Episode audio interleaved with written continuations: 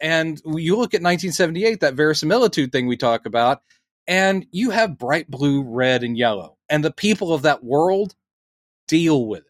Yeah. They accept it face on. That is a flying man with great powers who keeps helping us.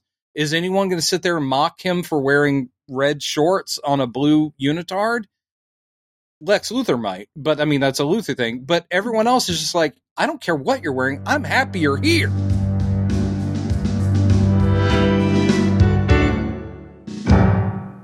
Right, and cool. I did watch The Last of Us last night, the first episode. Just the first one. Okay. Mm-hmm. That, you never played the game, right? No, so I'd be No, ne- interested. Yeah, did I. you? No. Oh, I, oh, I did watch PewDiePie playing it though. Back when, uh, Oh. back back before things got controversial with him.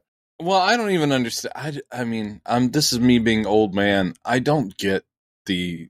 I don't get the Twitchers. I don't get content creators. I'm like, I mean, is like, for instance, I've never watched a PewDiePie. It, was he funny? He was, yeah. And Oh, that, okay. That's why. That's why I, I was skeptical about it first because I first saw that stuff. I was like, oh, why does YouTube Watch keep showing me person PewDiePie? play games. Yeah, but he actually. The reason why I mean he's got like something 50 million followers That's now, what I whatever don't it is. understand. But he is. But he's not doing what he used to do. He used to play games and he would just be silly while he was playing it, and we would he would just be doing his own running commentary. And he was just genuinely funny. I thought, you know, I'm sure plenty of people disagree with me, but millions of people would agree with me. Yeah. He was just really funny, and he was. He also included his watchers. He called them bros. You know, he was not not gender specific really, and he but he was very. You know, he really included the the the people in what he was doing, and he was really funny. And then he, he's still, you know, he still doing stuff, but he's not really doing playthroughs anymore. It's just And, uh. I mean, that I I I have watched friends play games. It gets boring after a while, even if they are being their normal funny selves.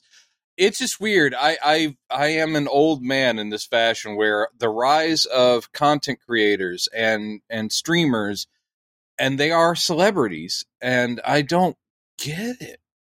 It's like yeah, that's like for instance you you are always very nice and bring up like hey when we used to hang out at like house of pies you always funny with them like going great where was the camera on me? I must have been unbelievably hilarious. Where are my 50 million followers and my uh, deal with hollywood? Just Yeah. by being me! Yeah. Well, look and what he, I do with my hands! That's think, where the uh, few views click! Look what Yeah. i'm doing with my hands! Yeah, there goes right now. Yeah, oh my god we now He have a million views because he did that Uh, thing with his hand. Well, and he, I think part of it really was was like it was in a sense it was. I don't want to compare him to the Beatles, but it was the part of the reason why the Beatles were successful was this this, Well, this crazy charmed. confluence of of of circumstances, right? It was Oh, a sure, decade. yeah. It was the fact that all four of those guys happened to live in the same little small town. Oh, yeah, in yeah. England. The- it's the- the- all the decade it synchronous. happened, the Mhm. fact that uh, uh, Brian Epstein happened to find them when he did, Mhm. and all kinds of crazy coincidences. That if anything had happened differently, you know, if if uh, Stuart Sutcliffe hadn't left the band, for example, Right. or if, if uh, they N- none to stick with Pete Best. right, yeah. So, but And with by the way, I'm gonna go. I'm gonna go on record. Huh? Fuck you, Pete. Oh, he doesn't mean it. you were bringing him down. No, he he had a fine life. I'm and I'm sure he just sat there going, "Good, good for you guys." Yeah, that's, no, that's really. yeah. But he did. He's doing all right now. I mean, after the anthology came out, he started getting uh, since he finally put out some of the recordings that he played on officially. Oh yeah, He he does really financially. He's he's okay now, thanks to Okay, that, good. those that's three or four songs. Um, so he And eventually Paul got his. still looks him up anytime he's in town. Hey, how's he do- how you doing, Yeah. there, P? You want to hang? You want to? Terrible But- Liverpudlian accent. Yeah. right. But I think the thing with with with PewDiePie is that he he he is good at what he does, but he was in the right place at the right time because YouTube was so young, and when YouTube started their monetization thing, he was able to Yeah. get on the ground floor, and his he just happened to enter the system at a time where it, it just snowballed for him, and it just never stopped. I was So- working at uh, an Apple store when I got to Portland, like, um, and it was out in the burbs, so that was a long commute on buses. But it was an okay job being a salesman. But I was one of the older guys, not the oldest. There were like a couple dudes in their sixties who worked there. I was like, oh, this is what Apple's about, man. old farts, middle aged guys, and 19 year olds. It was a fun, fun time. But one of those uh, guys I worked with who was actually, I, I liked him a lot because he was very charismatic and nice and friendly and funny. And he just kept talking about he and his friend were, they worked on skits for YouTube. And that was like what they would do. And he's like going, I know it's weird. He goes, I, I just, you know, and I didn't really do a lot of theater in high school, but, but it's just, uh, it's like we just keep coming up with these bits and then we, we film them, then we put them on YouTube. We're getting some views. And I'm like, great. I mean, to me, I'm like, well, it's nice you have a hobby. I wasn't condescending, but I just didn't get it. Uh, YouTube had always been at that time. I just looked at it as, well, yeah, people playing around or, you know, hmm hosting home movies and stuff. I'm like, great. And then occasionally people doing God's work, which is I took an old VHS tape from, uh, you know, 1987 and I put the content on there and Exactly. come at me, bro. Thanks to YouTube. Speaking of which, went down a nostalgia rabbit hole. Did I tell you this last time? Because I don't want to repeat myself, but but because of the podcast I do with John, both Coal Shack and our horror movie one, uh, sometimes the only way we can find some of these movies we want to cover is someone has uploaded them to YouTube. And I went on a channel. So this guy had uploaded this terrible TV movie from 1997 that was House of Frankenstein. It was a uh, modern update with had a vampire, a werewolf, and a Frankenstein monster in it, and it was 97. It was bad. Two parts. So we got to watch three hours of this shit. But anyway, the person who hosted that just had a bunch of like TV promos from the 80s and so forth. And through him, I found the pilot episode of a short lived show called The Phoenix. Do you remember that? Yes. 1981. Yes. Judson Scott, Judson Scott, who played Khan's uh, right hand man in uh, Star Trek Two, Yes. uh, and it was trippy sci-fi that that doesn't work now. But the whole idea is like they found this tomb in a uh, uh, like a Mayan temple, and the tomb doesn't seem to be made of earthly materials, and out of it comes this perfect blonde guy who apparently had been sent here from a he was like a, a god but sent here by alien race and his whole thing was to teach us better ways and we re- and he has this cool medallion and he can't really be hurt and he glows and Yeah. um and it only aired for five episodes but i remembered it yeah. and I- then i I was like remember oh my god this guy has it and i watched it pretty Yeah. boring i was easy to please in 1981 Speaking of video games, remember Yeah. there was an arcade game called Phoenix out at the time, and I remember thinking of that when that when the show first came out. I was like, "Oh, like the video game," and they did have an episode where he plays the game. he walks Oh, up to these kids, yeah, we're playing it, playing Phoenix, and it, it was just this really meta thing. they before did like we a had tie-in meta moment before we had meta moments. Yeah, he comes up and he plays the game, and of course he masters it because he's you know super. So he, he and the kids are like, "Oh my god!" oh very good impression of the kids by the way oh, thank you, thank you. For some Oh reason, that stuck with me all the time. Oh. But yeah, I, I would want to go and find that that that episode. You know, How'd you do it?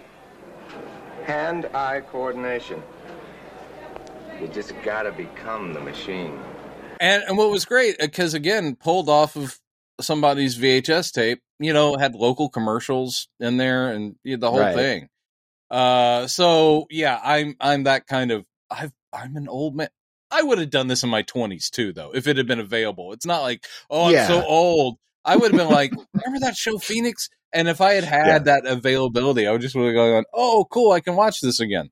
hmm I think about the Phoenix thing every time I see that, that actor. I wouldn't have been able to name him, but uh, you know, I saw him, you know, on, on Wrath of Khan. It's like, oh, that's a Phoenix guy.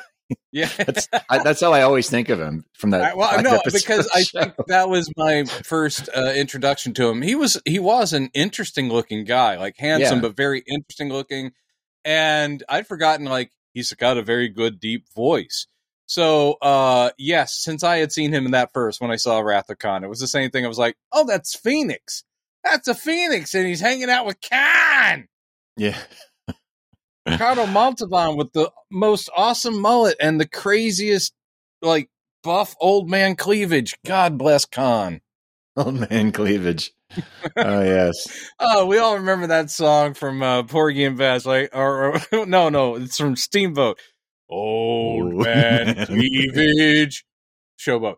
That old man cleavage, he just keep flexing, and ain't it vexing? He got that old man cleavage. Oh, God. I'm very tired. Anyway, anyway. Uh, so okay, so yeah, so the idea was since you know we haven't played the game, but it's it is kind of interesting that that uh, a show that is based off a game. It's only two episodes in. I mean, a lot of people are maybe jumping the gun with this, but it's They're all saying I think it's really good so far. game adaptation ever, which I say that's a pretty low bar. When Yes. you no, I mean I'm not being you know snarky. Uh, video games can have amazing characters, plots, and so forth, and they deserve a good adaptation. But when you look at the ones that have been done, most people will agree, yeah, no one's really nailed a good one. Yeah. Um, I watched a couple episodes, a few episodes of Halo, and they spent some money. I never really played a lot of Halo, played a little bit. It was handsome, but I was just kind of bored, to tell you the Mhm. truth. And I was like, okay. But they took it seriously, which is a big thing. I mean, I went to go see Super Mario Brothers in the theater. All right. I saw Bob Hoskins and John Leguizamo as, yeah, you know, the Mario Brothers, and you're like, what am I doing with this? that was a a bit premature, I think. well, a bit premature and a bit what happens with a lot of adaptations especially from video games but anything like a kids cartoon? I honestly think that most directors that go into stuff like that even if the, uh, the studio assigned it to them or whatever they don't care. And they're trying to make something they're like they they overthink the source material. Like Yeah. the super mario brothers if you had just given us you know something close to the game instead of saying no no no we've we've updated all this stuff. This is what this is what bowser and king koopa you know you're like no. Yeah, just put the fucking mustache on the guy and have him speak with an italian accent. Yeah, have turtle people and mushrooms and you know give us that. But you know uh it's it's true that they somehow because i'm also thinking of like cartoon adaptations. When I I watched 20 minutes of uh uh of avatar uh i mean the last airbender m. Night Shyamalan's and i love the cartoon. And i was just like this is a guy who decided he was going to seriousify and adultify and and make it and like no just give us a live action a- adaptation of a really good cartoon is all we're asking. I was Yeah. so fucking bored. But Yeah. anyway um the last of us we both have not played it so uh but what i will say is john is a huge fan of those games and he was like dude trust me on this the show is really good and I was like, will it will it spoil it for me if I haven't played the game or or will I not want to play the game if I watch it? And he's like, it's just a good show. And then I watched it, at least episode one, and I was, okay. Yeah. Okay.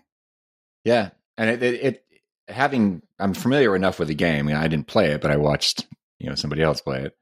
But, uh, so the story, I think, one of the reasons it works. I mean, obviously, they have talented people working with it. Like Craig Mazin, I think is his name. He also was the the showrunner for uh, Chernobyl uh, on HBO, Yes, that's right. which was Chernobyl also was excellent. amazing. Yeah, yeah. Chernobyl was great. Um, really, really good. So he's he's just I, I don't know if he wrote the scripts for this one. I think he maybe wrote at least some of it. So he's I think he's just he- I mean he's he's a really really good writer for one thing. He really understands how to write screenplays.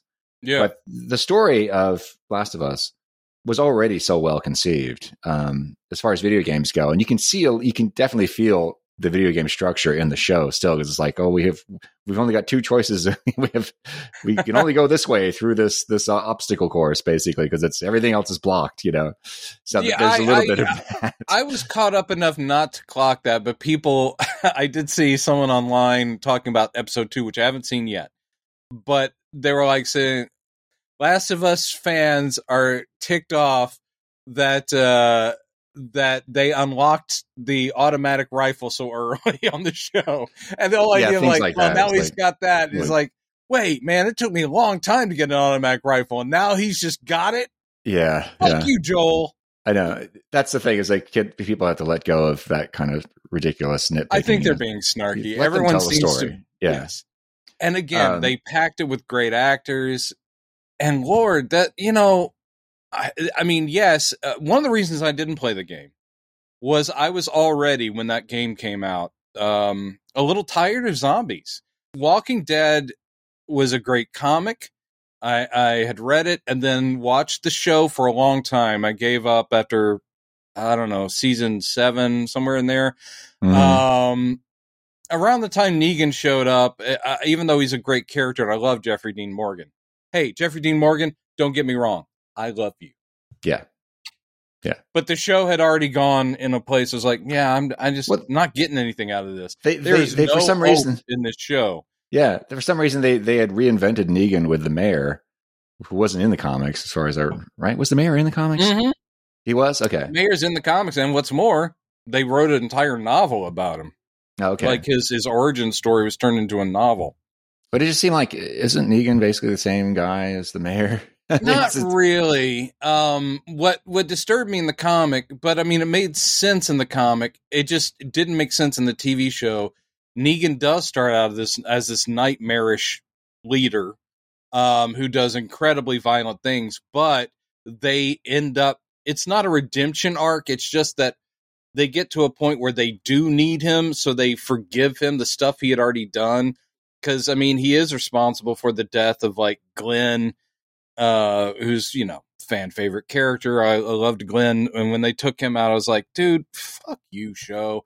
I know. And so, and it was sometimes true in the comic. I mean, I respect Robert Kirkman, but I'd be reading the comic and going, I get how hopeless this world is, but god damn, this is dark. yeah, And too much of that, even for a dude very much like myself who likes true crime and all that dark stuff, sometimes I'm like, oh, I need to get that away. So Yeah. when the game cam- came out, I was like, oh boy, zombies, great. Oh, that's. Mm. yeah, And so I avoided it. And then I kept hearing how good it was, like with this amazingly dramatic story that was moving people and people were crying playing the game.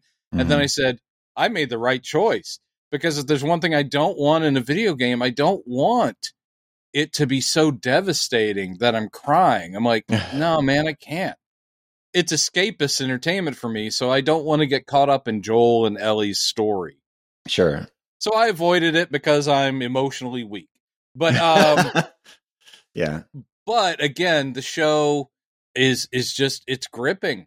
I will say both the first episode of Walking Dead and this did a really great job with and that's the key to zombie apocalyptic zombie stories is show how quickly it can happen and what happens to society like immediately. yeah. That was to me the most fascinating thing about Walking Dead, especially that first season, was the world building, showing you. I mean, the, the the way it started with with Rick waking up in the hospital was great, and Yeah. of course they they borrowed that kind of from a, was it uh, twenty four. What's the one where- where the zombie apocalypse that takes place in England? Oh, oh, 28 uh, days later. 28 yeah, yeah. But the guy, same thing. Guy wakes up uh, after it's already happened and Yeah, it it very much. And but again, that's in the comic too. So maybe Robert Yeah. Kirkman, when he was writing, he was like, "Oh, I'll do a 28 days later." Yeah, yeah. But, But, yes, that is that is cool. the, the thing I really liked about that first season is that they they did some things that weren't in the comics, from what I understand, with, with the th- whole thing with the CDC, where they, sh- they get the last Right. episode, Yeah, and and there, you get a lot of background on how the virus started and a little bit of the, the chemistry or biology and behind it. I understand from fans of the Last of Us game that this the show is already doing a little bit of that yes, because I mean the game is still a long game, but it is a c- contained storyline. It's not like Witcher or Skyrim where you can wander off and do all kinds of side stuff forever. yeah, but still they're like well we have to build it and so Yeah. i love that I, I really liked the way the first episode started with that flashback to the 60s like the talk show and the and the two uh biogeneticists or whatever talking about you know what will be the thing that could destroy us and the other guys like viruses which of course wink at you guys in the 2020s huh? Pandemics!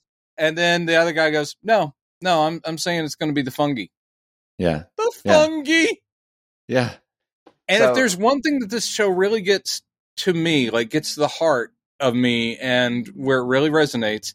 I hate mushrooms. I hate mushrooms so bad. So in a weird way, this show is proving me right. Mushrooms, Mushrooms are are from evil. the devil, and they're going to kill us all, Right. and they will turn us into mushrooms. Um, but yeah, that that that's the thing I really like about uh, the show uh, is that it's not shying away from that aspect of it. Because from what I understand, I remember reading about this with Walking Dead that they lost or they fired, say whoever the original showrunner Yeah, was yeah, got fired yeah, because it was it was a Frank he was the one who- he was a guy he was more steering it more towards sci-fi instead of just zombie stuff. And that's what one of the things that made the first season so interesting. And but it was high all the stuff he wanted to do was really high budget. So i think that he, i think he was clashing with the with the uh the the with the studios because he wanted more money than they could give him which was I- ridiculous because it was such a successful so. show and so then we get to season two and they spend the whole season on a farm and I mean, uh, that is a storyline from from the comics, but they spend a lot longer. yeah And yeah, and you're like, oh wow. And then I think even they realized, well, we should have wrapped that up halfway into. yeah Um, though good characters there. Um, that's where we got Maggie from, and she's another favorite. Yeah. Um, and glenn oh no glenn's the first Glenn- episode yeah yeah, Glenn. Yeah, he's the he was running into the city Right. to get supplies and stuff. Yeah, he was the best thing about the to, to I- me I- about the well- original cast. I know. I, it's like there were there were certain the only character that I kept waiting for, and when she finally showed up, I was very very happy. But there were characters that since I had known the comics, I was like, okay, well, I don't care much about this character. They did change things, and people who died stuck around longer, and some people who you thought Yeah. were going to make it all the way through died in the show, and you're like. Yeah, and vice versa. Okay. Yeah. Yeah. but I mean, obviously for me, it was like Rick, great, and great casting, and and Glenn, love him. Maggie, glad she's here, but I kept waiting for Michonne, and then she showed up, and she's great, and I'm like, okay, Mhm. all right, that's like my core characters, um, and they were handled well for a long Yeah. time, but shows can go too long, man. Shows Yeah. can go too long. It just seemed like they were going in circles after a while. It's like they just keep telling the same the, story. Yeah, the, the the format, and I will be interested to see if if Last of Us avoids that. Some people are saying the first season of this will be like the first game, and if they come back for second season, which they will because the ratings are crazy, uh, will be like the second game. If they are actually able to keep it to that, that'd be great. yeah. But with Walking Dead, it did become a rinse and repeat, even in the comics to some degree. The Robert Kirkman's brilliant. It became like we move, we find a place we think is safe. And then the people that are already there will either become our friends or someone will turn it, and any safe haven then becomes unsafe. And then we have to move on, and we've lost some people. It's like, great, we found the farm. Oh, shit. Okay, don't worry about it. We found a jail. Okay. Oh, shit. Well, now let's go to this place called Haven. Oh shit! It's basically just kept being like, why can't we just stay somewhere for two fucking weeks? Yeah, and so many soap opera esque moments of like Of course. people sitting down and talking about their feelings for thirty Hmm. minutes every every week. Like, God damn it! That's that started happening in season damn it, two, and I was like, another zombie man. yeah. But it, it- the, well, you the- had the love triangle thing of like uh Shane, who became our Punisher. Uh, He was much better as a Punisher, I think. Bernthal. yeah, Man, he, he's great. And then of course, uh, we own this city. Did you watch that? By the way, did you watch We Own This City? no, what is that? that was the true crime uh, show uh, made by the guys who made The Wire, uh, which is one of the greatest television shows of all time. Um, and it was also set in Baltimore, but it was based on a true story because The Wire is all fiction, kind of real based.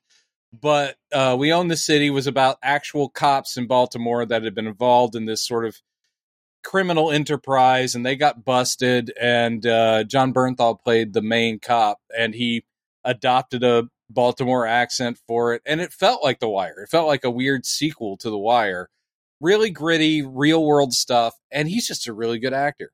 But and jerry and i big fans of the wire and so forth so we talk about that. I've noticed and it was in the punisher it's in the wire i mean not in the wire but anything you see him in walking dead Jon Bernthal's acting is very good, but he must have watched so much De Niro when he was a kid. Oh, because he has these De Niro isms that I cracks me up. It's a thing where he looks at somebody, someone said something really tough to him or and really angry, and he just looks at him like, and then he'll answer him by ducking the head down, like, I don't know, man, I don't know. yeah. then look yeah, up at yeah. him. Yeah. I don't know, man. I don't know. yeah. And I was like going, I mean, it's okay. Every actor has ticks, but I'm like going, when Walking Dead happened and there was all the scenes about him was he was in love with Rick's wife and he had protected her, and then of course it came down to I'm gonna have to kill you and then uh, I'll kill you instead. But it was always like going, I, I protected you. I yeah. you became my family, and it's like Jon Yeah. You're great, but I got Yeah. you. I got you. I really Um, wasn't. I wasn't a. I didn't like his character. I know you weren't. He was Well, supposed to be yeah. despicable, but they also tried to make him sympathetic at times. But he was just so. He was just such a. Well, he was he was obviously going to be uh, Hmm, about me? again, man. Yeah. Yeah, you're doing a really good Bernthal. I don't know when did you start doing all these impressions. you're the new Rich Little. So, so when, the Punisher came out, I was like, oh, this guy, and I watched it. I was like, oh, this is good. I like no, him. I think he's the good. Uh, he was a very good choice, and I just really appreciated the show of the Netflix Marvel shows were good. Uh, I don't really want to have to detach from them because, like, okay, now the characters are back with just over at Disney, but I'm sitting there going, that was they were good, and with the Punisher, it was as hardcore as it needed to be. it was almost a little too hardcore. The second season, especially, it's like, Uh, God. yeah, there was some tough stuff. Uh, but he didn't walk around wearing white boots and white gloves enough because you look at the original design of the character, you're like going, for a hardcore Vietnam, ex Vietnam vet who wants to w- take out all criminals, he's got those dainty white gloves and his dainty white boots, big skull on his chest. I always love that the, the teeth of the skull were those rods that I guess had ammunition in them or something Oh, and I was like, uh, but they would extend down past his belt. I'm like, that means he can't sit down. he probably sits down his rods and be like, oh, the skull teeth just went into my crotch. Oh, I just racked myself with the skull teeth. Mm. That was an impractical comic book design. Anyway, so uh Last of Us, very good. yeah, Bella Ramsey, man. Yeah. Can you believe she's 19 years old?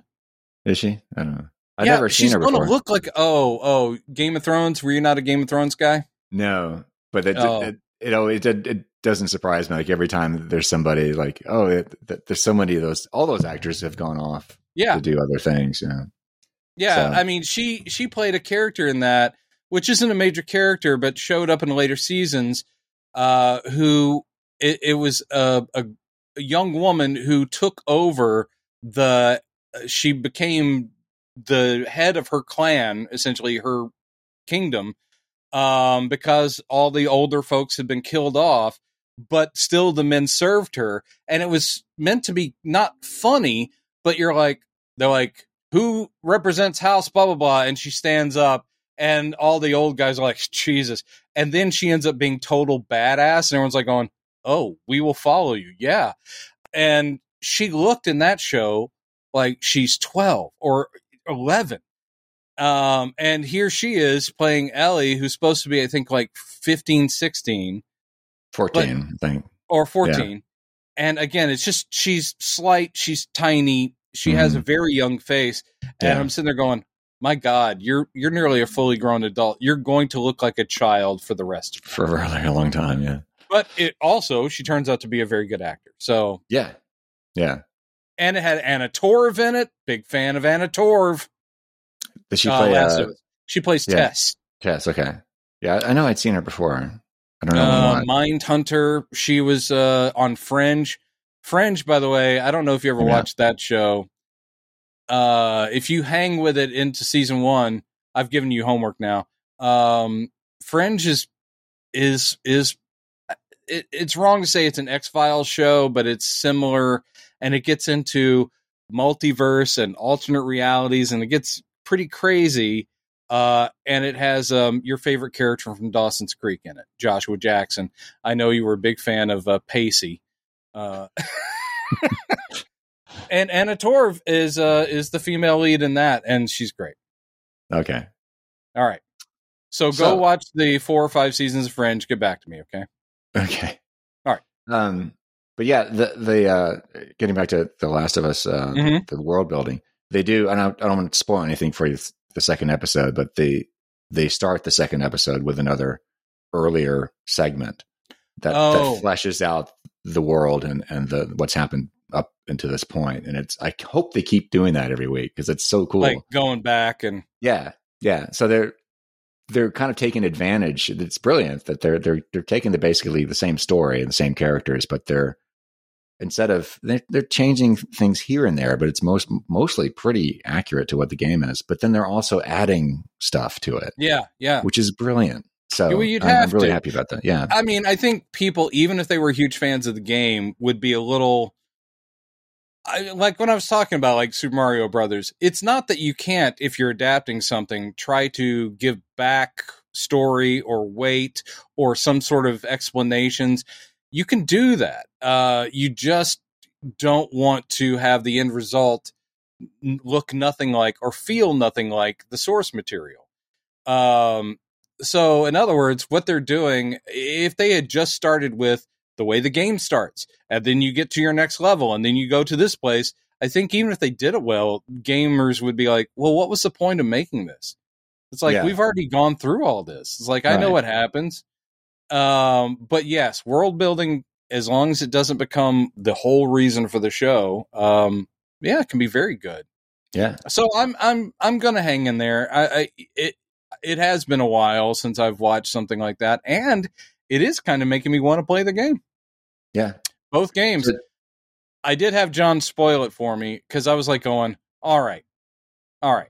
At what point does Ellie become a zombie? He's like, uh, she doesn't, and, and I was like, oh, okay. Uh, at what point is she forced to kill, uh, y- y- you know, him, uh, Joel? And he goes, no, that's not how it happens. And then he goes, spoiler, Joel does. And I was like, good. I wanted it spoiled because I'm like, if I go into the game, I don't want to have to sit there going like, oh no, because I would see people online tweeting about, I got to this point in the game and I don't know if I can even go back. Oh, Mhm. I'm devastated. I'm like, no, Yeah. tell me all the people who die first, okay? Right. I will say I I don't know. I know that some of the the, the controversial thing that happens in, in the second game Mm-hmm. that happens to one of the main characters, which I'm not going to spoil it for you watching people if you haven't played it. But uh, I don't know how that game ends, so I'm assuming. Did I don't know if they wrapped it up or if there's going to be a third game. I'm sure there's going to be a third game now. Oh, actually, I don't think I even asked that. I, I, Yeah. I assumed that they would leave the characters, the main ones uh, who survive, uh, in a in a acceptable place, but I didn't think they would actually like go. And then we found the cure because the first game made so much money. The second game apparently is the greatest sequel of all time and one of the greatest games ever made. So I'm sure they're sitting there going like, "Oh, we can have a few more fungi people." I think I think we're not done with the fungi people.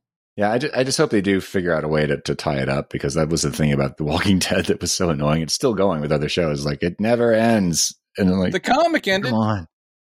Finally, yeah. But it hadn't, what, with, during the first run of the series, it was still going, right? And Robert Yes, Kirkman still yes, hadn't was. really, he was kind of In making fact, it up it as he went at that ended. point. Um, was it like issue one seventy eight or something, or one seventy five, or so? It was. It was like maybe five years ago that the comic wrapped up finally, um, and had a you know very powerful ending.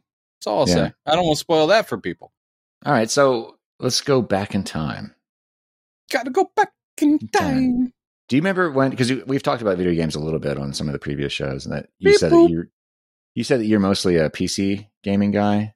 or I have mean, been? I, I, I of course lived through the birth of video games, but sadly, due to well, here they come. It's, it's t- time here again. comes the sirens. Unfortunately, my family, we just were. I mean, my parents were teachers. We never went without stuff, but the more expensive stuff, including Atari Twenty Six Hundred and all that, I never had a, a, a gaming console. I would play at friends' houses. Like if they had Atari or ColecoVision or whatever it was, I was like, yeah, woo. But uh, at my house, uh, nope. Oh, actually, what am I doing this for? It was Yeah. there. We go. Yeah. Ow. Yeah, with the little button You- on the you would- side. Well, you would get sore like joystick thumb right here. Would you know? I think I actually had a callus right here. Yeah, Of course you did. Um, from playing all that combat. Uh, combat the the Combat the and Yar's Revenge. Yar's Revenge. Combat's what it came with Atari Twenty Six Hundred. Um, It did. And, and but yeah, so it's been Yeah. amazing over the course of our lives. I'm sure you feel the same way as a 50 some odd year old person, just to see where it came from. You know, Pong to what you're able to do now is just Mhm. in our lives. That's nuts. That's crazy. Go nuts. yeah. Um, but yes, I'm mainly a PC gamer. Uh, I have a a PS5 that I play the more uh, fancy new stuff on, and it's great.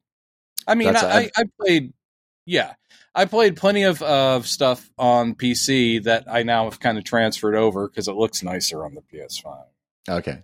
I've never had a PS5 or I mean I had the original Atari 2600 and the Ah, 5200 which came out after that which died on died on the vine unfortunately because the video game industry was in the process of of uh, tanking in the well, the they they had invested so much in E ET.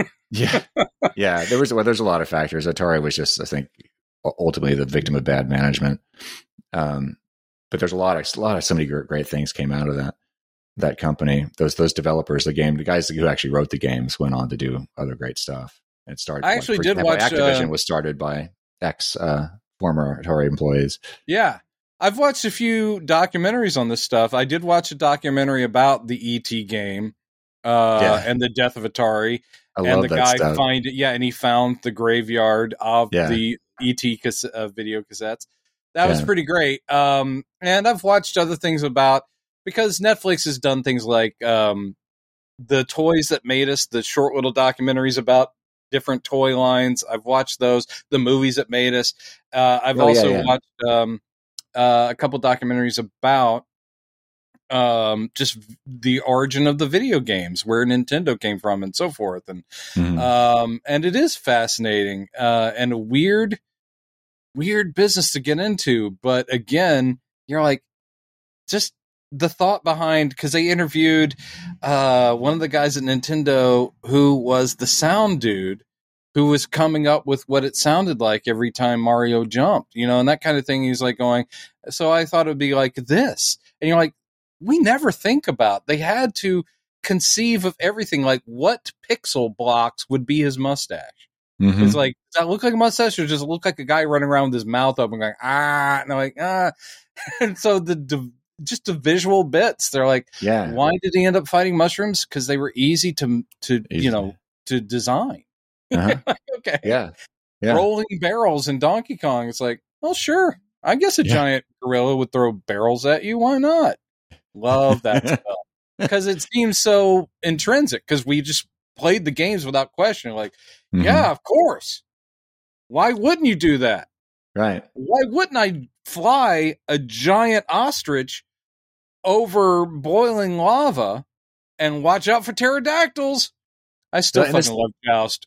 Oh, Joust. Yes. Yes. Of Yeah, course. you fly giant, Yeah. you know, uh, d- d- birds over lava, and you have to watch out for pterodactyls. Yeah. Crazy. And they, and they lay eggs, right? Yeah. eggs? Yeah. Yeah. Yeah, I used to play Joust after uh, there was a game room near my middle school. I would that was on the way home. I would go in there and I would, And by I would deliberately room, not spend my mon- lunch money on lunch, and I would just not eat, and I'd use my money to play video games after by, school. by game room, you, you do mean just that creepy dude who's like, "Yeah, come on in, boys. it was School's pretty out. seedy. I got some video games for you." yeah. they had Joust in there. They had Super Pac Man, which was one of those mod Mhm. versions. I, I didn't know that at the time, but now I know that those like Super Pac Man and Miss Pac Man originally started off by As a knockoff. That Atari bar hired them to make it to do something Yeah. official. Um, but yeah, at, uh, Battle Zone. trying to think what else Battle was in there. Zone. Kicks. You remember Kicks? Uh, No. was- is that what it's called? Kicks. It was a three dimensional vector graphic game. Um, like a vortex. For some reason, the vector graphics games I did better at, and I don't know why. I mean, maybe they were easier, but Battlezone I was pretty good at. Red Baron, which was, you know, Yes. it had the animated like you're supposedly looking at your propeller because you're in a biplane and you're shooting at triplanes. I did good at that. Um, I did good at asteroids and a knockoff of asteroids called uh, was it Solar Quest?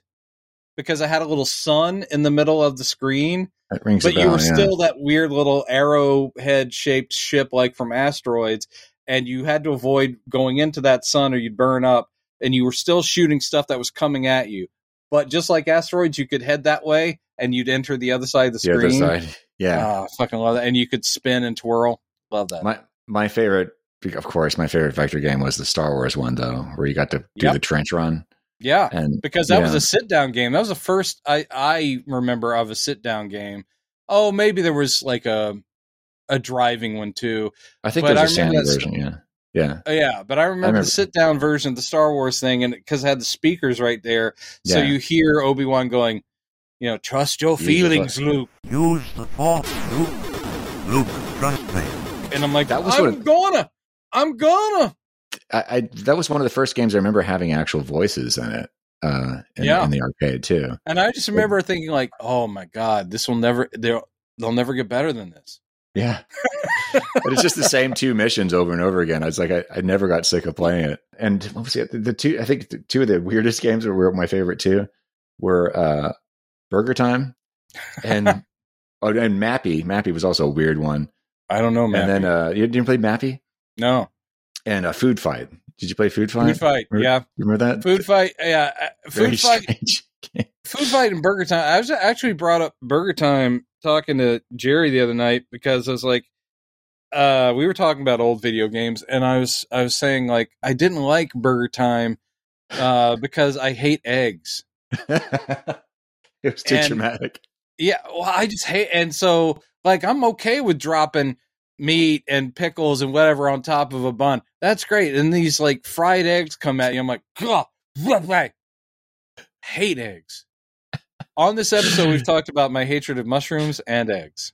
But I think it was Dwight who pointed out how what how, how it's funny that because when if one of the eggs or one of the hot dogs that's walking around trying to follow you, know, trying to get you, one of them touches the chef. You know, he seems to die, but he, the way he dies, Dwight pointed out, I think he's just having a fit because he he just hates like the food touches him. Like, "Ugh, ah." he's like That's- obsessive compulsive. Like, Then No. maybe I am the Burger Time chef. you heard it here first, folks. Brendan Um, Jones is the Burger Time chef. Mappy was a game where there was a mouse who was a burglar who was running around a house trying to steal televisions and stuff, and these cats were chasing. Oh no, actually, he wasn't a burglar; he was a cop. Sorry, Mappy was the cop. Oh, and he oh. was trying to stop cat burglars from stealing stuff. and they were Or was it- actual cat burglars. Yeah, and they were really, Ah, they were really, uh, really interesting game mechanics too, where there were these trampolines that you'd jump on, and if you you could only jump on them like three times, and then they would break, so you had to be very Yeah. careful. And you change levels. It was very interesting game mechanics. I don't know great music. That's the main thing. I still remember the music vividly.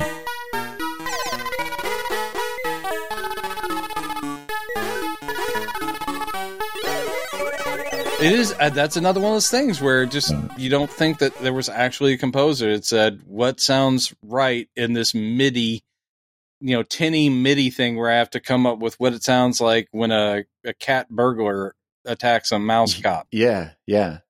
Uh, speaking of music too, remember Rolling Thunder, which was at House of Pies for the longest time? Yes, Yeah.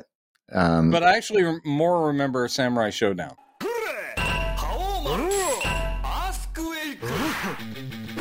I played Which a lot act- more Samurai they replaced that with that, and yeah, we would play that for endlessly, and we. But there was the, the, the- one of those characters who actually had a fart attack. You remember that? Yes. The big guy. Oh, games are very so subtle. strange. Fat guy. What will his attack be? Oh, he's going to fart at you because he's a fat guy. It writes itself. so weird. But Rolling, Rolling Thunder had, had amazing music. Uh, that's the main thing I love. Yeah.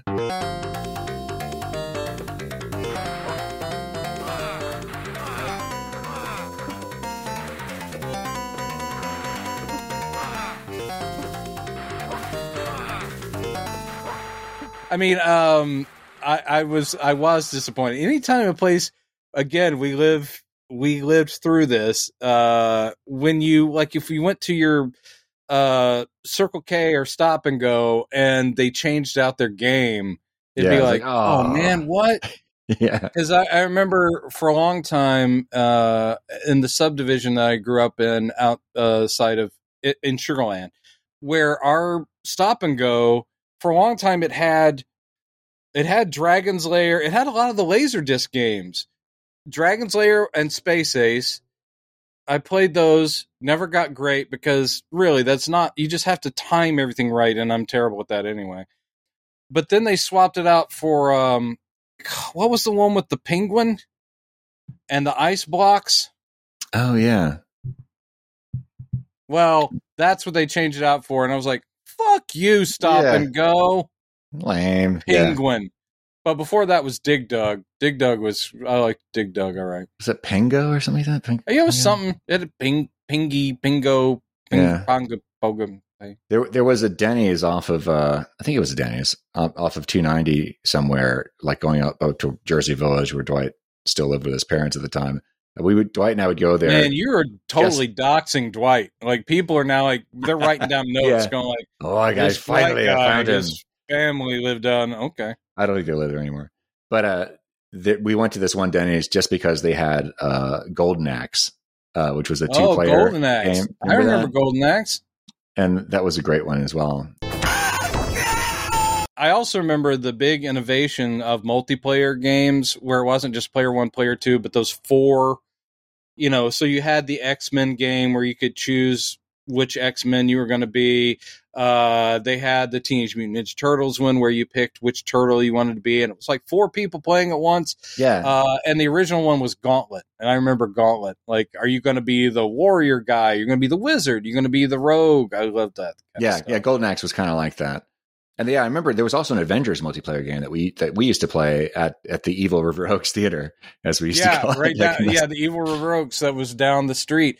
But we were you there that night? Where, when we beat it, where we kept beat- trading off that Oh, that. Avengers game. We Maybe. we had a stack of quarters and we would we would play and we were just determined like it doesn't matter. We're just going to beat it. it doesn't matter who does it. Like all right i played a guy. I'm dead. Do you want to continue? Yes or no? Yes. Now it's your turn. I think dwight was there maybe patrick. But we we just kept we just kept going. And then we did beat it. It took us like two hours or something. Um and we finally saw the ending animation which is literally like um the quinjet avengers quinjet comes down and it's like the president shows up and and captain america says like you have saved us avengers and it's like I do have a vague Mm. memory of that. it Yeah. ends with like an american flag waving like uh god bless the usa or something i was like we did it If I was there, We I probably was Red sitting it out by that point. So may- may- maybe why it's a hazy memory for me. that's okay for me one of the highlights of my life there was a Willow game too. I remember playing. I don't- I never played- i remember playing tron a lot Tron. Yes, with that weird light up uh joystick that was meant to look futuristic so it had like blue neon lighting and, And- that's still. I still remember that that new da da da da da da da da da to do Yeah. between each each little screen, each each uh each part of the game. because it would just it mimicked all the parts of the game you did the light Yeah. cycles there were the the flying things that came at you and then there was you ended up having to throw discs into the middle of the master whatever it was the- master, the program. right? yeah So Good when did when did you when did you when did you get your first PC and start into that world? Well, I was I'm always late comer uh, to everything, so I think I didn't have a PC till ninety eight, maybe 97, 98. I definitely had it by the time I got to LA. So Um, not too early, early days of internet. And I I, got mine- remember, you know, disc games like uh, the original Diablo I had, uh, and I played the hell out of that. I also Um, MMORPGs when they first started. I was all over those.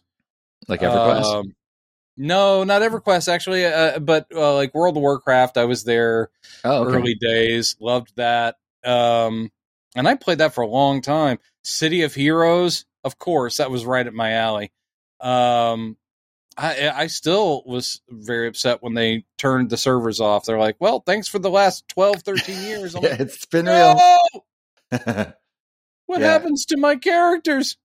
so wait, let's wind you back to '98 or whenever it was, or '97. Whenever mine, I, I first got mine in '96 was when I finally got a PC. I, I went totally To the computerless. gateway.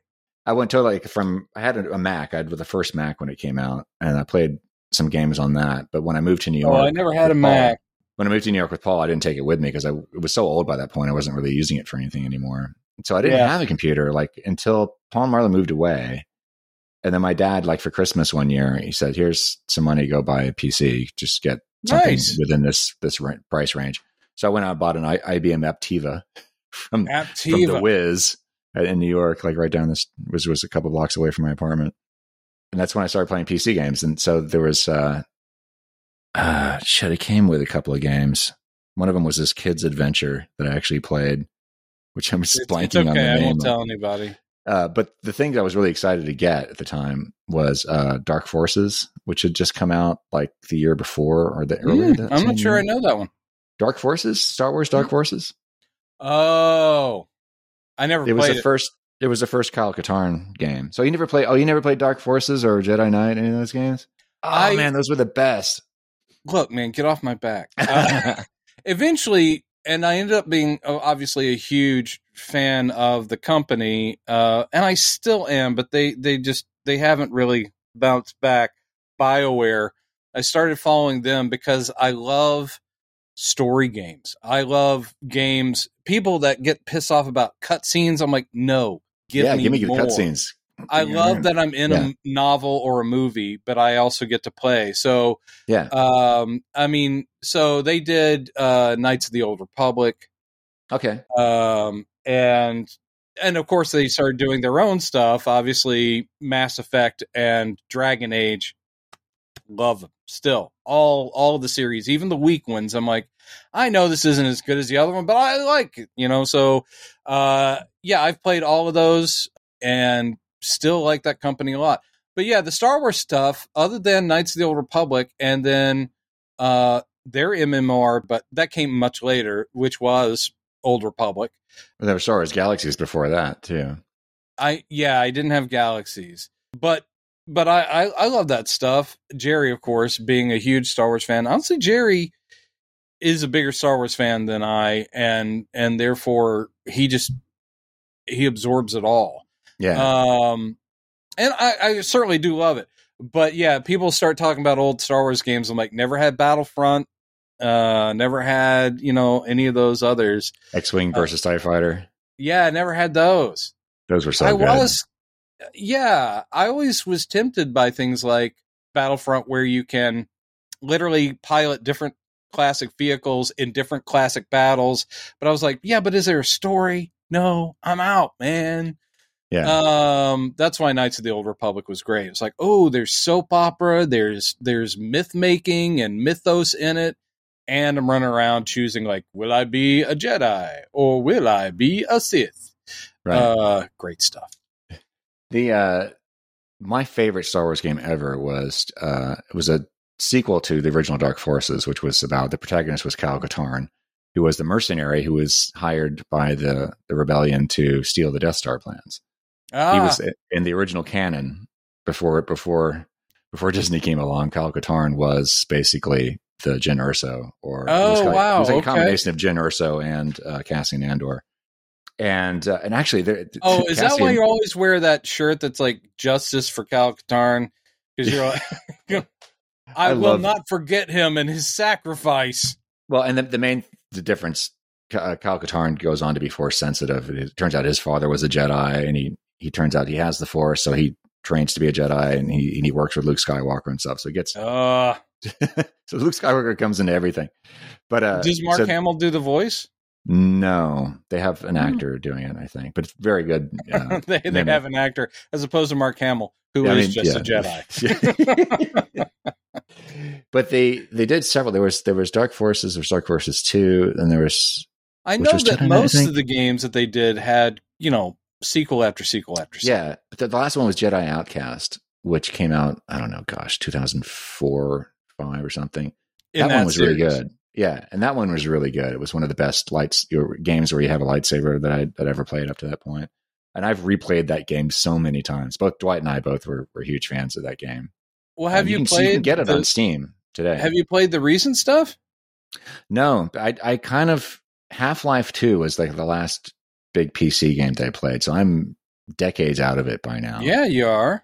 So I I just kind of the game started getting too intense and complex for me, and once I realized I could just watch people play, Well, I I, like, now I don't have to spend the money to play. I can just watch somebody else play it. I I Um, I am not a great gamer. I do love them, and so I mean, I, I can only say because it's on several platforms. It used to be just piece uh, PlayStation, but the the Spider Man game from just a few years ago, and then it had a sequel, which is Miles Morales Spider Man. But um, Oh, yeah. the the PlayStation Spider Man game, it's one of the best in the world, and it it because it just it's doable. Though I will say that because I'm so bad, I have not completed the last mission. I'm literally on the last mission, and I just can't beat Doc Ock, and I'm just the worst. Um, but up until that point, it's just well written and you feel like you're in a Spider-Man game and the mechanics of of swinging through the city which is a fully realized New York unbelievable man so the games have gotten just crazy crazy good and I have played Fallen Order uh, but not all the way to the finish uh, which is the latest of the Star Wars games um, and it is very much a movie or novel Mm-hmm. so it has a real storyline. It's a little jarring that the actor who plays the main character, this new Jedi character, is modeled on the actual actor. And he's a guy I've seen on, I used to watch Shameless on Showtime. yeah, Um, and he's an actor from that. I'm like, I don't want it to look like that guy. It's like make him look like somebody else, because then I just think that I'm watching a movie with that guy playing this character. yeah. And now, of course, they're talking about, hey, why don't we make a live action series with him playing the character he played in the game? There's been quite a lot of speculation that Cameron Monaghan is going to appear as Cal Kestis. Um, I know this. I've never played the game. I know this stuff because There you go. It's okay. Um, God bless. God yeah. bless you, Chad. We're all friends here, so it's There's right. there's hope for you yet. Yeah. Um. Uh, no. So, so I- it is. It yeah. is good. Um, did you ever play the? Speaking of uh, Lucas Arts stuff, did you play the the uh, the old Lucas Arts story based games, uh, the computer P- PC games like uh, Sam Sam and Max hit the road and No, I never did. Or uh, or is it the Monkey Island thing? Uh, Yeah. Was another one.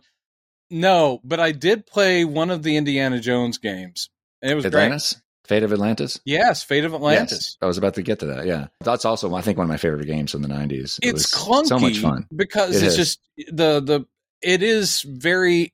I mean, come on, Tomb Raider had already come out, so they were they were imitating some of that functionality, but it's it's indie. So, and I love that they would include stuff they didn't have to, where like cutscenes would show you like the map and then like the plane and the the dot and the red line. It's like, yeah, they're doing all the stuff from the movies. I love that stuff. And it sounded like they got a good actor who sounded enough like Harrison Ford. I was like, yeah, man, I'm in this thing. It's a medieval gargoyle, or a good imitation. I liked that one a lot. So I- I, I like- I, I did play that one. I like the game mechanics in those games where you get you know, you it's basically just dialogue. Some of it was action where it was just bu- button mashing. It's like Yeah. to try to beat to, to the, the fighting sequences or Whip, like try to whip, fill up the bar whip, by hitting the Whip, whip, yeah. whip, whip, whip. But I, I love all the responses like when you're trying to say like to say with the the bouncer at the theater when you're trying to get into into the theater to talk to uh, the the female character. I can't remember her name. and there's all these rude responses like "screw you," like it remi- reminds me of what you were saying like, last week's joke about the Fantastic Four. Fuck you! just completely stuff that was completely out of character for Andy to say. On! It's clobbering time. Fuck you! And I was always hoping that they would do Atlantis like in one of the movies. Um, which Yeah, you know, it seems like such an obvious uh thing that uh, I know that not only the game, but there was Atlantis tied into one of the novels. You know, the Indiana Jones novels that they commissioned. Uh, one of them had Atlantis as a subplot, but it wasn't the plot of the game. It was just, yeah, Indiana Jones, Atlantis. It just, why wouldn't you? Uh, but they never got around to it. We had Crystal Skulls and um, Holy Grails and things like that. Yeah. And I don't know what the Dial of Destiny is. I just don't know, Chad. What's the Dial of Destiny? We're going to find out. yeah. It's coming Some- up. Something to do with time travel, I, I presume. There- All right, if you're going to be that way about it. the presumey? Yeah. Presumably. God, Chad, so presuming. I, I know I joked about this in our message exchange last night that, Mm. that as soon as we publish another episode, James Gunn is going to finally announce. Yeah, I, he actually said it was going to be the month. 14th, and I was like, when the 14th passed, the only the only thing that came out was was that when, oh, I don't know, um, rumors about Jason Momoa playing uh, Lobo, but Well, that we was know- again just rumors. Yeah, it was just in the past couple of days, so two or three, three or four days ago, that he. He Push- said, "Oh, I'm always going to be your. Aquaman." Well, no, he's he was leaving leaving DC Studios just over the moon, and he couldn't say what it was, but I'm I'm still here, and he did uh, sort of uh, confirmed later that he's going to be playing a new character in the in the new DCU. Um, Well, he also did a tease. Yeah, he was like going, "Those of you guys who know me know that uh, I do collect comics, and I mainly collect this one character. And if you know me well enough, you know that that's my favorite character. And Yeah. and and so everyone's like going, I don't know, but you do look like Lobo. Yeah, And I have to think that if Jason Momoa's favorite DC character is Lobo, it I'm- makes sense. He looks just like him yeah, and I'm sure he would be fine. In fact, the stuff that they had him saying as Aquaman would all sound fine coming out of Lobo's, coming Lobo's mouth. Yeah, My man. yeah. So I, I think I'm, I'm going to be really surprised if that's not what the story is. The thing that I, I found I also James has said people say keep saying it's it's January 20th now. The, the the month's almost over. Yes, no, it's not. It's only not even three quarters over. So, but, but are we going to get an announcement this month? Yes, you will. Like, the But fact so- that he engages and he doesn't have to. I mean, Yeah. he could just sit there, open up, read some stuff, and go, eh. But this- instead, he will occasionally go like, "Okay, I'm talking to you guys." Th- this was the thing I found most uh, entertaining and, and, and interesting is that in one of, there was a picture he posted of his cat a couple weeks ago where somebody f- noticed in the background there was several volumes of Batman and I think Superman stories. Uh, Uh, some Grant Morrison, I think possibly this was one of them or something. Might have been. oh yeah, uh, the Grant Maybe not the Morrison Black Glove, but it was it was one of one of those. I think I actually have some of those volumes that Nathan gave me. Nathan gave me this too. I've been reading it. It's great. Um, the Black Glove. For Yeah. those of you not watching the video, The Grant Um, Morrison uh, Batman stuff, great But- and weird. The fact he's like going, you know, those weird ultra, I mean, other Batmen from other nations from the 1950s. I'm going to make them canon and bring them back. And you're like, what are you even? What are you even?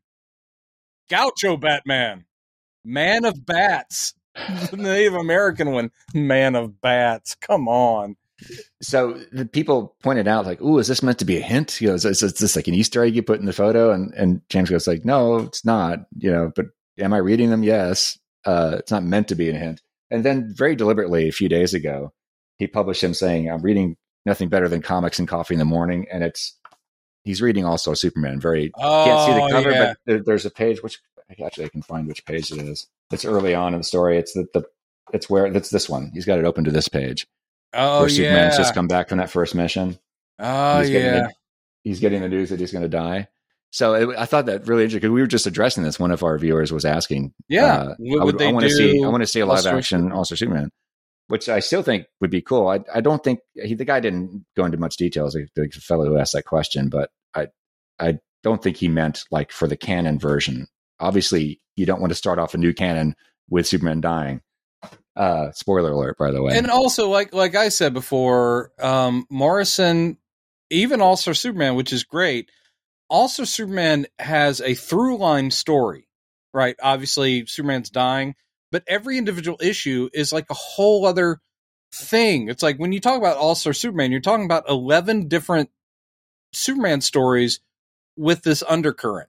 So, Right. what are you talking about? It could Yeah. be the one where he gives Lois Superman powers, which again is a very 50s one, or the one where he you know, uh, hangs out with Samson and Atlas, which is another like s- Silver Age thing that Grant Morrison's like, he cannot resist. And I'm I love going the there. Grant Morrison Yeah. goes, I'm going to dip into the silliest bullshit from the past and make it work somehow. It's like Yeah. that is my goal, and I love it. It's like, are we going to do a Beppo the Super Monkey movie? Why not? Why If not? Grant Morrison came up with a plot for Beppo the Super Monkey, let's watch. I really loved the. Uh, by the way, speaking of before I get back into what James Gunn was Mm, hinting at, mm, possibly mm. that that chapter, the chapter uh, on the Bizarro world and Yeah. the Underverse.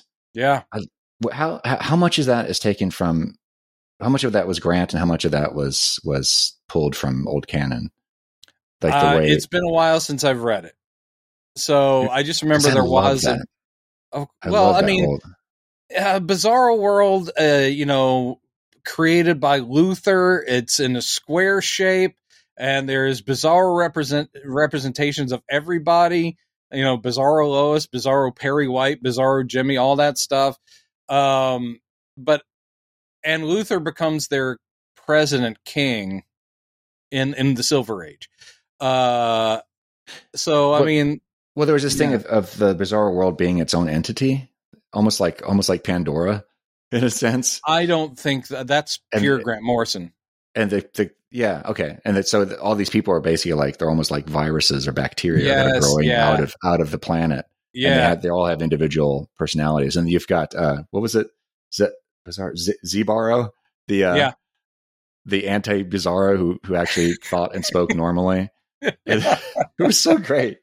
It was just so crazy. It was it was basically like he was in a fever. Superman was in a fever dream that he had to figure out how to get out of. yes. And there was almost something. The entirety of All Star Superman kind of has this Terry Gilliam kind of otherworldliness to it, you know yeah. which I love. Which I, I haven't watched. The, the there's an animated adaptation of it that came out a while back. I haven't watched I've only that seen either. clips of it. It doesn't look. I mean, right the the thing is, is that well, I will say That's this for DC animation. They have tried to do justice by great storylines from the past 20, 30 years. Um, so you've got animated Batman Year One, you've got animated Killing Joke, you've got, and every time they do one, pardon me, I just burped. They, uh, thank you, Mellow Yellow. Uh, yes. Um, I can't wait for that check to show up. Yes, But uh, yeah. when they do it, they they attempt to even in an animated style mimic the art style of the artist.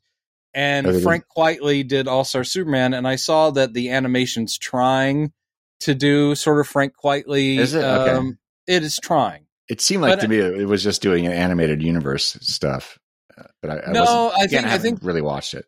Yeah, I haven't either, and I would be curious. I avoided it mainly because I've had a bad I had a bad experience with Killing Joke. Uh, even though they were being pretty faithful, they still created this backstory for Batgirl about her and Bruce Wayne hooking up, and I'm like, that's not even in any version of these stories, and Yeah, I don't like that. So they take liberties, and Star Superman is so great. I was like, do I really want to see a truncated animated version? Not so much. What I think would be wonderful if is to to do an animated like a, a mini series and actually just do the whole book and and Quitely style. I mean, try to get as close to this as you can because otherwise, I don't think it would work. You've got to have you've got to have Quitely's artwork in there. You at least need his aesthetic, definitely, and Yeah. and like you said, and I'm pretty sure that he and Grant Morrison, who've collaborated many a time, he was Mm. probably like going, "Hey Frank, um, be you, but I want you to go full Silver Age because I like the fact that it looks, even though it's Grant Morrison writing a a very present Grant Morrison y Superman, he is doing so many callbacks, so it really pops. Like obviously the colorist also is bringing their A game because he doesn't pull back. He's like, no, no, I want when Lois gets Superman's powers to have her own like Superwoman outfit, and it's just similar to the one from the '50s that happened when she got his powers. And so, th- at no point are you looking at it going, "Oh, another drab postmodern Superman." No, you're like going, "My eyes, my eyes!" I love it. It's crazy, go nuts, fun. um, I tell you that the one issue, which is I think is like the 11th or 10th issue, the one where it basically does a metatextual Superman's adventures filter out through the multiverse and enter the brains of Jerry Siegel and Joe Shuster. I'm just a sucker for that. So you get like the Mhm. young teenagers creating Superman Yeah. on their Earth.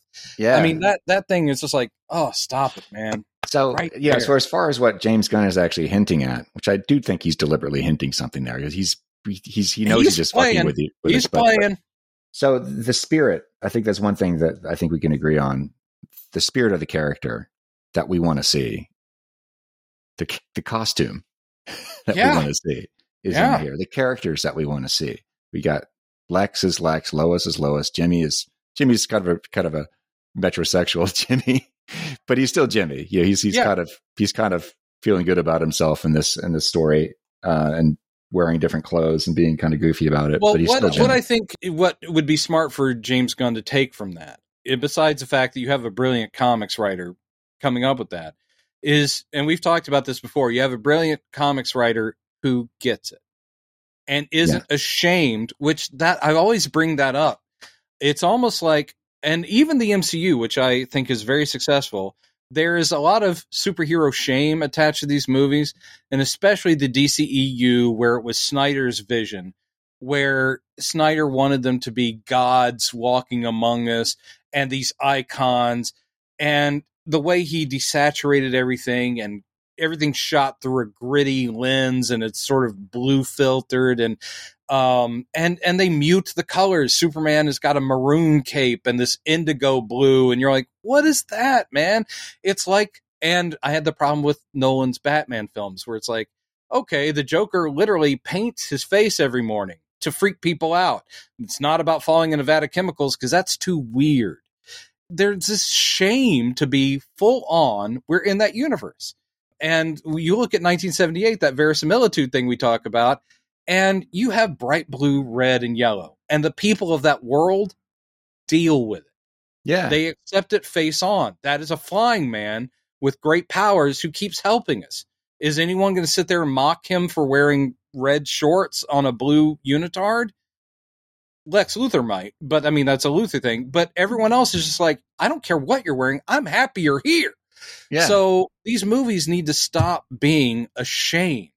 And James Gunn, from the first thing he does over at Marvel, he was the color just blasted out of that thing where they're like going, even Captain America, except for the Avengers, which people complained about Captain America's outfit and the Avengers as being the worst out of all of them. And I was like going, I don't think the design is great, but it, if nothing else, Joss Whedon gave us a red, white, and blue and not a like olive drab or like dingy gray white. So I'm like, no, no, he just wears the colors of the fucking flag. Deal with it.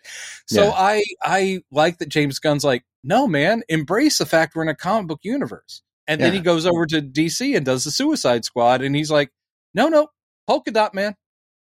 Peacemaker. Am I yeah. am I going to dance around that? No. Yeah. Nope. Yeah, and he's like, uh, I want all of them in costumes at least. Very, yeah, they'll take their masks off to talk to each other and that kind of thing because they're well-paid actors, and we can't just have them in masks all the time. But still, he was like going, "There's Bloodsport. Thank me later. There's Ratcatcher. You know, we're just gonna and Starro the Conqueror." so you're like going, "God bless you for not being ashamed of that." So if he reads All Star Superman, which he's guarantee that guy's read it a million times before Mhm. anyway. Grant Oh, yeah. Morrison's All Star Superman, besides the plots, which are all great and all that, it's just he distilled everything pure Superman out of love and affection without being embarrassed. Did he update things? Yes, because he's Grant Morrison. Did he come up with weird ideas like a sentient bizarre world that is creating its own inhabitants out of a kind of I mean that's very Grant Primordial Morrison, ooze. Yeah. but it's still bizarro world. hmm So I just think that's the best thing you could take from it is look, man, let's lean in to a superhero universe without uh, having to couch it in irony and muted color and uh, I don't want to deconstruct. I just want to construct. I just want to build on what's there and give you pure Superman.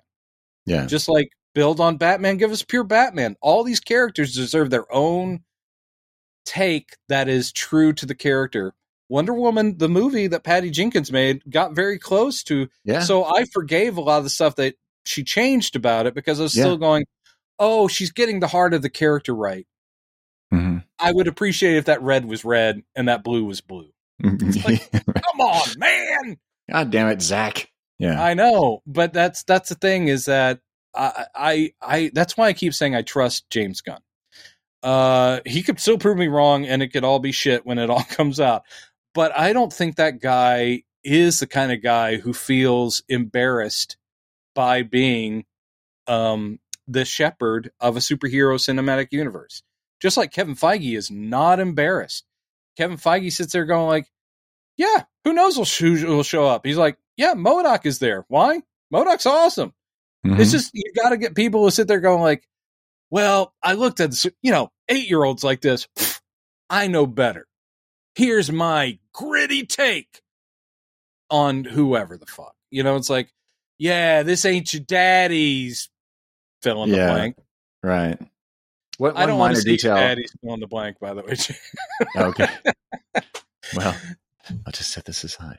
yeah, Now, the, one, one thing I, I'm hoping, I'm hoping that, I'm hoping that uh, James Gunn will will steer away from because it's just become so cliche in the MCU is the helmets and masks that that materialize you know, by nanobots like whoosh, whoosh, oh yeah, that thing. yeah. They all have that now. It's like it was interesting with Iron Man, but now everybody has that technology, and it's just boring. Well, now. I mean, you could too easy. assume. I will say I liked the compromise in Spider-Man: No Way Home, because that first suit he gets from Tony, all it does is like it like deflates and falls off of him. Like he hits Mhm. the button and it goes, "Phew, phew," but it's still a cloth suit he has to shove somewhere. Right. Then of course he gets the Iron Spider thing, and then it is like. yeah. I'm like, okay, all right. Yeah. Right. I still kind of want to see him with a backpack on his shoulders, like going, I hope no one looks in there because underneath my chemistry textbook is my Spider Man mask. But I, I didn't mind that. It's just that now every you know Ant Man has one, uh, Yeah. the Wasp has one, Yeah. and uh, Star Lord has one, and and it's just go, goes on and on. Did Black Panther? Well, Stark Tech is now, yeah, Black so Panther totally did. on. Yeah, well, I mean, they're all techie guys. Yeah, They're This all is- techie guys. It's just played. I just hope he doesn't You, you go to Matt trope. Reeves, the Batman, and and you can see the stitching in his cowl. I'm not sure I want to go that homemade, but still, it was a good look. But I'm still like, ah, Uh, odds on getting the red trunks with James Gunn. Superman. oh, good, good. very they're very good. high, very high odds. Very high. I mean, they might still do an update, and I've seen plenty of talented, you know, like independent artists go. You don't have to get rid of the red trunks. You just have to change the way it looks. Maybe they're not even separate trunks on top of, so they work in a red area here that connects up to the cape or whatever. I've seen people do takes where even the S goes into the cape. So it's not like cape gets tucked in here. So there's ways to give us that color um, design. The main reason I, I fought for the trunks, and listen, man, I fought for the trunks. There's the title. I was on, I was, I was on the front lines of the trunks fight. yeah, But um, the reason I fought for that instead of the the cool modern idea of the new 52 with no red trunks is it is about color distribution. The Flash even is in a red onesie, but they put that yellow belt in there just because then he's just he's literally in a red unitard. So the thing with Superman where it's all blue except for the S and it just goes down to the red boots, I'm like going that's a guy in a blue body stocking. The red is necessary to break up that straight blue color. Mhm. Um, and I know the origin of it is like circus strongmen back in the 30s. They often Yeah. wore like uh, leotards and then like trunks on top of them Mhm. uh, with belt. And that was literally just back in the 30s. They're like, yeah, do that. Now give him a cape. Oh, cape looks awesome. So essentially, that's the original idea. But from an artistic viewpoint, something to break up that field of blue, very Yeah. necessary. The only Yeah. other thing they could possibly do is make the S so big that it's his whole chest and the point goes down his abs, because then you'd have this visual that is red and yellow and is breaking up the. But I don't want an S that covers up his entire trunks. I mean, his I, entire. I do want this back though. Like I do want the the, yellow S on the back of the cape. Yes, I want that. You're never going to get it, Chad. You're never going to get it. odds Never odds ever get on Big Yellow Key opening the Fortress of oh, Solitude? Oh, God damn it! Probably not, right? Was that I so love, too, so I love far? 78. I love, I love Donner's movie. I will say that even as a kid, I was like, oh, well, that's a way you could do the Fortress of Solitude, the big crystal things. But I'm like, that really doesn't look comfy. And it also looks like when you get inside of it, there's like no furniture until Superman 2, where he's got his big clamshell bed. You're like, what's in there? It's literally Yeah. just platforms. At least in the comics, you're like, there's an interplanetary zoo. Here's his Mhm. Kryptonian library. There's all this other stuff. I'm like, yeah, man, make that his fortress, his place I to hang out. Yeah, I don't know about the Big Yellow Key, but I would love to see that version of the Fortress of Solitude, where it's more I like know a the big yellow museum. key is, is Yeah. yes, and I know the big yellow key is goofy. At the same time, the reason it's a brilliant concept is it's so baller. He he doesn't hide the fortress in the comics. In the movie, it's more like this is where I hide. In the comics, anyone that sent a helicopter across, you know, the Arctic Circle would sit there going, "Look at that giant um, golden door." Yeah, and I could just walk in. No, you can't. You can't get in there. And he even puts the key out in plain view, a giant golden key, and it's basically like no one can lift it but me. yeah, I love it. He's like going, anybody's welcome if you can get in, but Yeah. you can't. Flying up the key, chunk. Ugh. Yeah. Uh, it's so goofy, and I love it. I Yeah. we'll we'll never get it, but I would be I would be there. so I, I bet under James Gunn, I bet we get a Krypto. Yeah, I, there's been a lot of talk about that.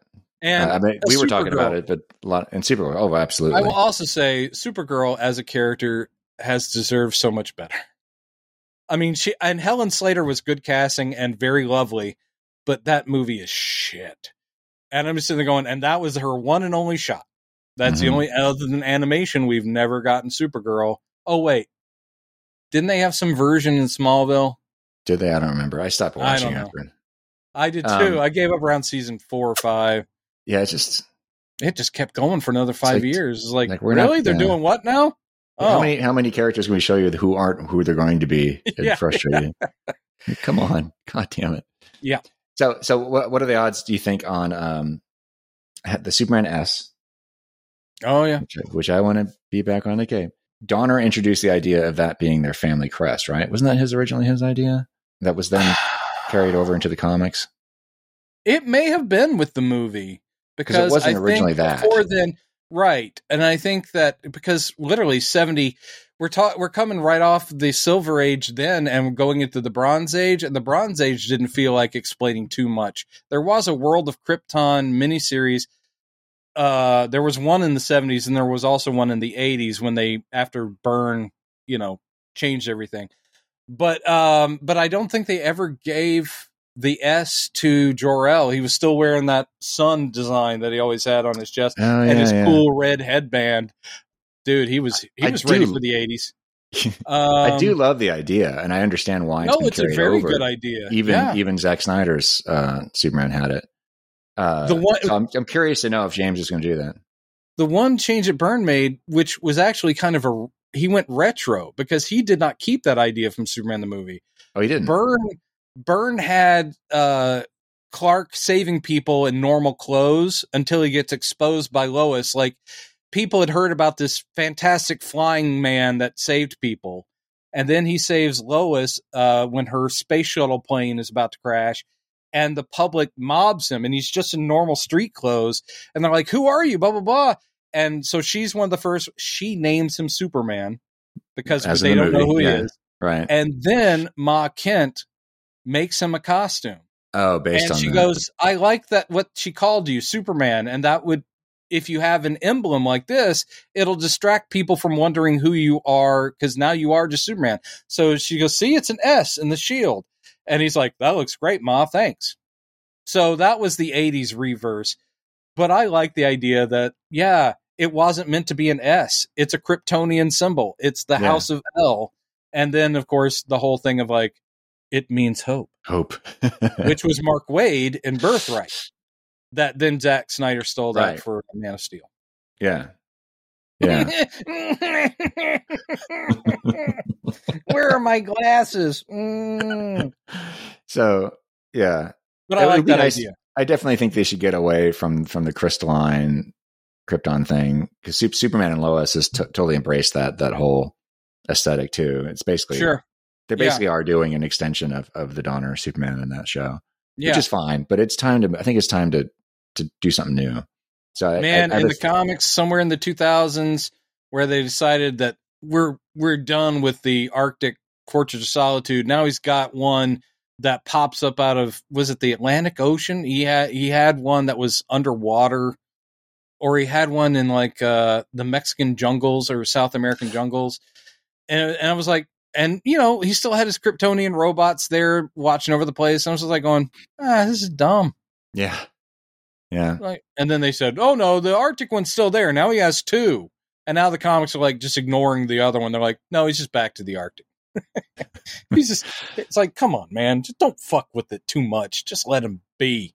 Yeah, and and Superman and Lois, they have. I don't know. Have you ever, ever gotten into watching it? But the the main, uh, about five main- episodes. I mean, it's not that I I didn't hate it. I just Yeah. I don't know. We want the the CW teen drama stuff wasn't working for me so much. I know. Yeah, the, the the main antagonist in the first few seasons is Superman's uh, long lost brother, half brother. Oh, good. I think they just made up for the show named Sure. Taro. Yeah. and he's he's got he's he's turns out he's been on Earth the whole time in hiding, and he's got his own fortress of solitude, which is in the desert. It's made out of sand instead of ice. So it's it's it's too much, brothers, It's way brothers. too Am much. I right? It's just like me and Robin. Like I've got my Fortress of Solitude in Portland. Robin's got his Fortress of Solitude in Rhode Island, and uh, we're op- diametrically opposed. And you guys don't want us clashing. no, Um, that's just dumb.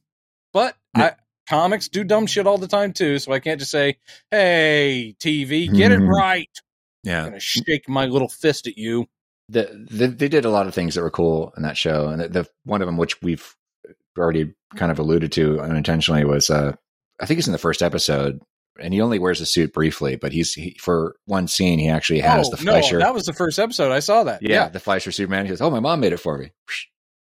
It was I looked so mean- good. It's like, no, just keep that suit.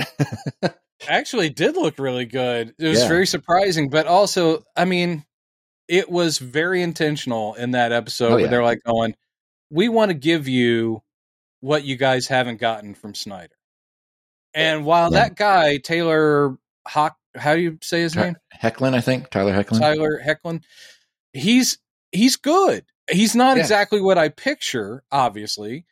No. Um, he's got a skinny neck. I'm Yeah, very he doesn't- nitpicky. He doesn't quite look the part, but he plays the part very well. But that's the thing is that right there in that one encapsulate, and I remember after the episode aired because I watched it, and then everyone made it a meme. They're like, "That's what we wanted this whole time." There's a kid who's excited to see him, and Superman is he saves the day, but still has time just to walk over and chat with the kid. Mhm. Love that, and he's just like he's totally just related. He's like going, "That's a really cool suit." He's like, "Thanks, my mom made it for me," and you're just like going, "The wholesomeness." I want to Yeah. hug it. I Yeah. want to hug that wholesomeness. yeah. This, by the way, we were talking about. Again, when I say that on public transportation, I get weird looks. But uh, you get what I'm after when I say I want to hug that wholesome. Oh, yes. Hey, there's another time. I gotta stop saying it to strangers. Yeah. Probably a good idea. Uh, uh, shit. Now I lost my train of thought. Uh, we were talking about.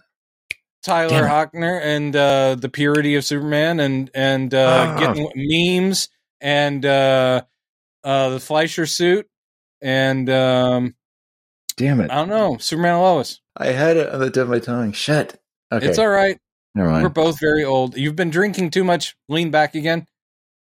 Lean Huh? back again. You've been Oh, drinking too much 12. proper number twelve Irish whiskey. This was given to me. This this is one of these freebies I get at shows. Hey, and this is I'm almost kind of serious, kind of not, but I, I I also know that you are not a crazy imbiber. But being in an Irish band, and I know an Irish rock band, I know this is um a cliche, but it is is it just really drunk fans and and uh, your band is totally schnockered all the time?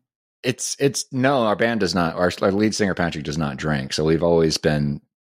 We've never been a drunk band. I'm I just drink saying I've listened to a lot of the posts. Yes, I do drink. And I I just know what you guys are up to. Oh, Okay. No, no, it's it's funny because Pat Patrick is from Ireland, but he he doesn't drink, and so that's always been kind of this That's kind dichotomy, of funny. You know. Yeah. Yeah.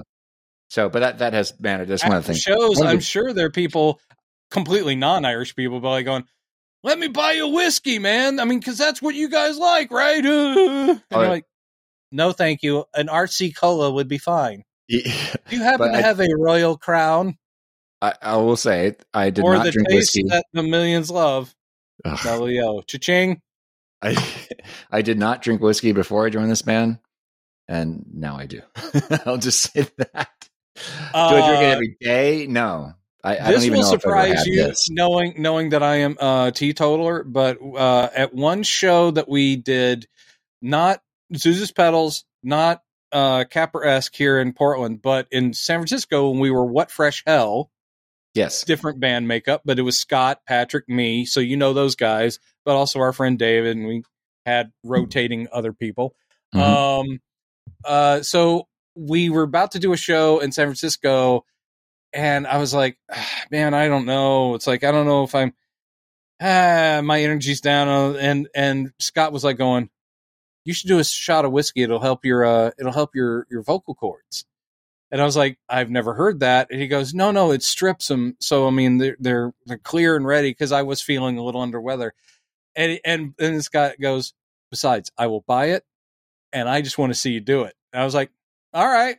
So he Oh, bought me a shot of whiskey. I mean, I've tasted whiskey before, but I mean, they're like, "Oh my god, are you going to do it?" So it was a big thing. Me, the the non-drinker. So before we went on, I was like, "All right, to your health," and I was like, "Ah!"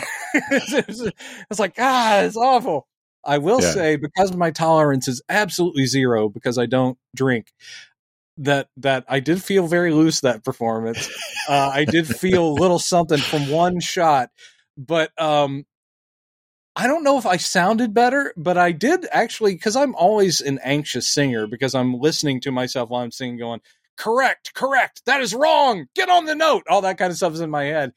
I didn't care. We did Yeah. that set. I was just like belting it and like going, "I think I'm doing good." it does have that that power, yeah.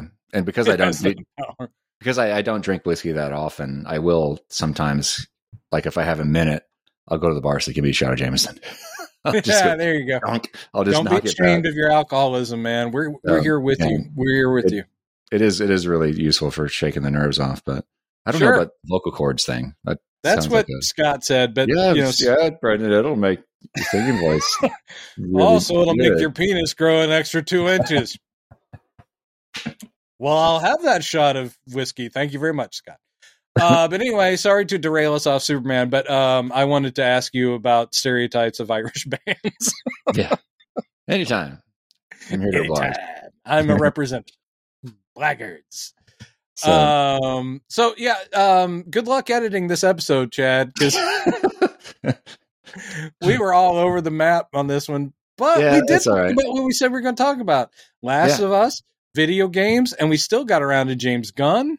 Mm-hmm. We talked about good And- stuff, Yeah, we did. We did. and and I think as focused as we ever are. if anyone's listening to us at all, they're not surprised. When I looked at your last uh, the last episode, and again, congrats on how well you set this up. The fact that you're giving time codes of our different topics, I was like, that's nuts. Oh, I've learned how to do that. Yeah, I do that. I, it's a streamlined process now. So I'll, as I'm editing it, I'll go, Dink, okay, here's where we start talking about this. You can add markers to it as you're doing it. And then I figured out a way to export those. And there's somebody online who very, I got I don't know his name. I should thank him. He, he created this, on this uh, web app where you paste in the exported bookmarks and it spits them out in a format you can paste into YouTube and Oh, which that's automatically. cool. It's so it's, I'm able to do it really quickly. It's very impressive, but uh, again, I was sitting there going, "That's a terrible job." That's you literally going, Popeye, Harry Nilsson, um, night sweats, uh, because just going off on weird topics like uh, uh, Brendan talked about his sink that broke. This actually, my sink did break earlier today. Just so you know, Oh, no. my socks are still damp. oh, shit. Uh, it's all right. Apartment maintenance came and took care of it. Um, just wanted you to know my sink broke. So yeah, so now you have to include that in the topics.